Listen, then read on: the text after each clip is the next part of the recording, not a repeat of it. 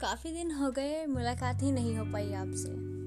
Welcome back to the podcast one thing हम इस podcast में बात करते थे, हमें ऐसी कौन सी एक चीज़ है या कोई एक ऐसा वर्ड जिसे हम अपनी लाइफ में ऐड करने के बाद मैजिक कर सकते हैं।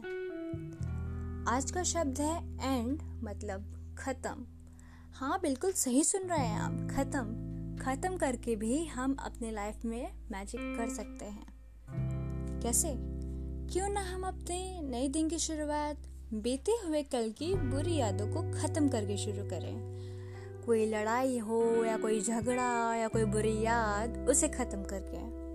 सिंपल सी बात है, लेकिन काम की है। बिलीव मी, इससे भी मैजिक